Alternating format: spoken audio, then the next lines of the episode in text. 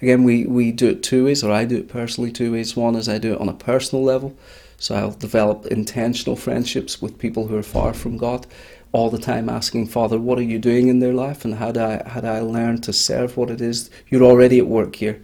You didn't come with me, you've already been here. How do I personally engage with that?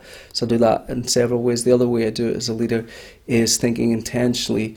Uh, most of our guys, it's true, I think, across the church capital C, most people in the church don't wake up thinking, how can we serve the city today? And so it's my job as a leader to keep that question front and central. Guys, this is about what do we do today to lead people into original design and ultimate destiny. Nothing, it doesn't matter if we grow from 500 to 600 or not, how are we leading the city towards life? And as a leader, you just keep asking that question. You know, how is it doing that? Tell me what you're doing. Tell me how it leads our city towards life.